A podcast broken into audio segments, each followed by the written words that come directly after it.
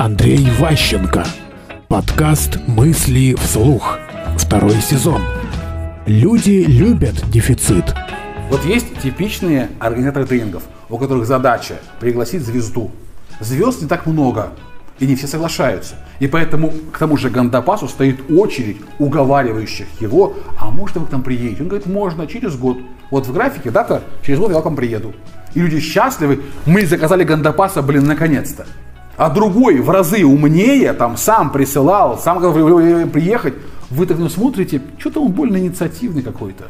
Какой-то он кривой, какой-то неправильный. Понимаете, а, мы покупаем дефицит. Вот если кто-то выглядит как дорогостоящий и дефицитный при этом, он для нас более ценный.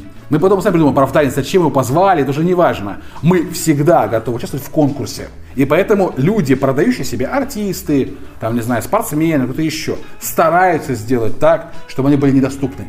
То есть к ним позвонить напрямую нельзя, звонить там через секретаря. И вот чем человек более редкий, чем он более недоступный, тем мы больше готовы предложить денег, чтобы выиграть в этом соревновании включиться.